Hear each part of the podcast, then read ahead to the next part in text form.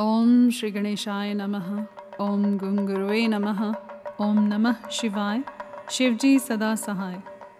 कोटि रुद्र संहिता, अध्याय आठ से लेकर चौदह तक। प्रथम ज्योतिर्लिंग सोमनाथ के प्रादुर्भाव की कथा और उसकी महिमा। तदंतर कपिला नगरी के कालेश्वर, रामेश्वर आदि की महिमा बताते हुए सूत जी ने समुद्र के तट पर स्थित गोकर्ण क्षेत्र के शिवलिंगों की महिमा का वर्णन किया। फिर महाबल नामक शिवलिंग का अद्भुत महात्म्य सुनाकर अन्य बहुत से शिवलिंगों की विचित्र महात्म्य कथा का वर्णन करने के पश्चात ऋषियों के पूछने पर वे ज्योतिर्लिंगों का वर्णन करने लगे।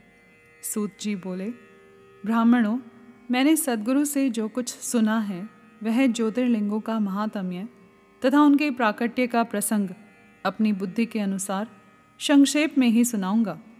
तुम सब लोग सुनो। मुने ज्योतिर्लिंगों में सबसे पहले सोमनाथ का नाम आता है। अतः पहले उन्हीं के महात्म्य को सावधान होकर सुनो। मुनीश्वरों, महामना प्रजापति दक्ष ने अपनी अश्विनी आदि सत्ताईस कन्याओं का विवाह चंद्रमा के साथ किया था। चंद्रमा को स्वामी के रूप में पाकर वे दक्ष कन्याएँ विशेष शोभा पाने लगी तथा चंद्रमा भी उन्हें पत्नी के रूप में पाकर निरंतर सुशोभित होने लगे। उन सब पत्नियों में भी, जो रोहिणी नाम की पत्नी थी, एकमात्र वही चंद्रमा को जितनी प्रिय थी, उतनी दूसरी कोई पत्नी कदापि प्रिय नहीं हुई। इससे दूसरी स्त्रियों को बड़ा दुख हुआ। वे सब अपने पिता की शरण में गई। वहाँ जाकर उन्होंने जो भी दुख था, उसे पिता को निवेदन किया। द्विजों, वह सब सुनकर दक्ष भी दुखी हो गए और चंद्रमा के पास आकर शांतिपूर्वक बोले। दक्ष ने कहा कलानिधे, तुम निर्मल कुल में उत्पन्न हुए हो। तुम्हारे आश्रय में रहने वाली जितनी स्त्रियाँ हैं, उन सब के प्रति तुम्हारे मन में न्यूनाधिक भाव क्यों है? तुम किसी को अधिक और किसी को कम प्यार क्यों करते हो? अब तक जो किया, सो किया। अब आगे फिर कभी ऐसा विषमतापूर्ण बर्ताव तुम्हें नहीं करना चाहिए, क्योंकि उसे नरक देने वाला बताया गया है। सूत जी कहते हैं महर्षियों, अपने दामाद चंद्रमा से स्वयं ऐसी प्रार्थना करके प्रजापति दक्ष घर को चले गए। उन्हें पूर्ण निश्चय हो गया था कि अब फिर आगे ऐसा नहीं होगा, पर चंद्रमा ने प्रबल भाव से विवश होकर उनकी बात नहीं मानी। वे रोहिणी में इतने आसक्त हो गए थे कि दूसरी किसी पत्नी का कभी आदर नहीं करते थे। इस बात को सुनकर दक्ष दुखी हो फिर स्वयं आकर चंद्रमा को उत्तम नीति से समझाने तथा न्यायोचित बर्ताव के लिए प्रार्थना करने लगे। दक्ष बोले, चंद्रमा, सुनो, मैं पहले अनेक बार तुमसे प्रार्थना कर चुका हूँ, फिर भी तुमने मेरी बात नहीं मानी। इसलिए आज शाप देता हूँ कि तुम्हें क्षय का रोग हो जाए। सूत जी कहते हैं, दक्ष के इतना कहते ही क्षण भर में चंद्रमा क्षय रोग से ग्रस्त हो गए। उनके क्षीण होते ही उस समय सब और महान हाहाकार मच गया। सब देवता और ऋषि कहने लगे कि, हाय हाय, अब क्या करना चाहिए? चंद्रमा कैसे ठीक होंगे? मुने, इस प्रकार दुख में पड़कर वे सब लोग विह्वल हो गए।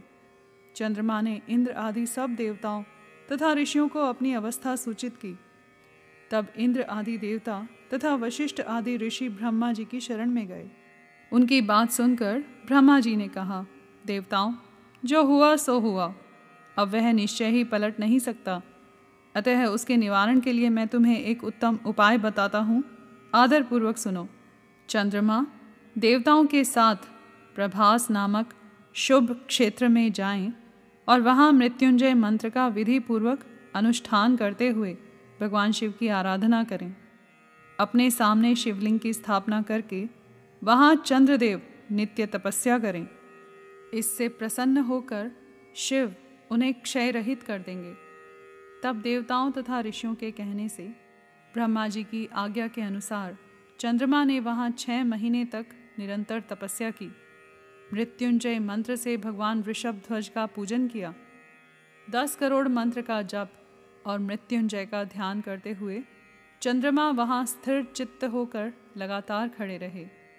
उन्हें तपस्या करते देख भक्त वत्सल भगवान शंकर प्रसन्न हो, उनके सामने प्रकट हो गए और अपने भक्त चंद्रमा से बोले, शंकर जी ने कहा, चंद्रदेव, तुम्हारा कल्याण हो। तुम्हारे मन में जो अभीष्ट हो, वह वर मांगो। मैं प्रसन्न हूँ। तुम्हें संपूर्ण उत्तम वर प्रदान करूँगा। चंद्रमा बोले, देवेश्वर, यदि आप प्रसन्न हैं तो मेरे लिए क्या असाध्य हो सकता है? तथापि प्रभो, शंकर, आप मेरे शरीर के इस क्षय रोग का निवारण कीजिए। मुझसे जो अपराध बन गया हो, उसे क्षमा कीजिए।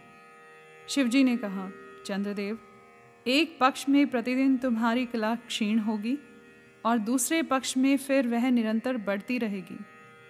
तदंतर चंद्रमा ने भक्ति भाव से भगवान शंकर की स्तुति की। इससे पहले निराकार होते हुए भी वे भगवान शिव फिर साकार हो गए। देवताओं पर प्रसन्न हो, उस क्षेत्र के महात्म्य को बढ़ाने तथा चंद्रमा के यश का विस्तार करने के लिए भगवान शंकर उन्हीं के नाम पर वहाँ सोमेश्वर कहलाए और सोमनाथ के नाम से तीनों लोकों में विख्यात हुए। ब्राह्मणों, सोमनाथ का पूजन करने से वे उपासक के क्षय तथा कोड़ आदि रोगों का नाश कर देते हैं। ये चंद्रमा धन्य हैं, कृतकृत्य हैं, जिनके नाम से तीनों लोकों के स्वामी साक्षात भगवान शंकर भूतल को पवित्र करते हुए प्रभास क्षेत्र में विद्यमान हैं। वहीं संपूर्ण देवताओं ने सोम कुंड की भी स्थापना की है, जिसमें शिव और ब्रह्मा का सदा निवास माना जाता है। चंद्रकुंड इस भूतल पर पाप नाशन तीर्थ के रूप में प्रसिद्ध है। जो मनुष्य उसमें स्नान करता है, वह सब पापों से मुक्त हो जाता है। क्षय आदि जो असाध्य रोग होते हैं वे सब उस कुंड में छः मास तक स्नान करने मात्र से नष्ट हो जाते हैं। मनुष्य जिस फल के उद्देश्य से इस उत्तम तीर्थ का सेवन करता है, उस फल को सर्वथा प्राप्त कर लेता है। इसमें संशय नहीं है।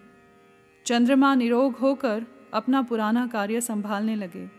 इस प्रकार मैंने सोमनाथ की उत्पत्ति का सारा प्रसंग सुना दिया।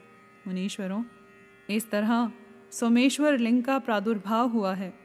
जो मनुष्य सोमनाथ के प्रादुर्भाव की इस कथा को सुनता अथवा दूसरों को सुनाता है, वह संपूर्ण अभिष्ट को पाता और सब पापों से मुक्त हो जाता है। यहाँ पर अध्याय आठ से लेकर चौदह तक समाप्त हुए। कर्पूरगौरं, करुणावतारं, संसारसारं भुजगेन्द्रहारं सदा वसन्तं हृदयारविन्दे भवम भवानी सहितं नमामि।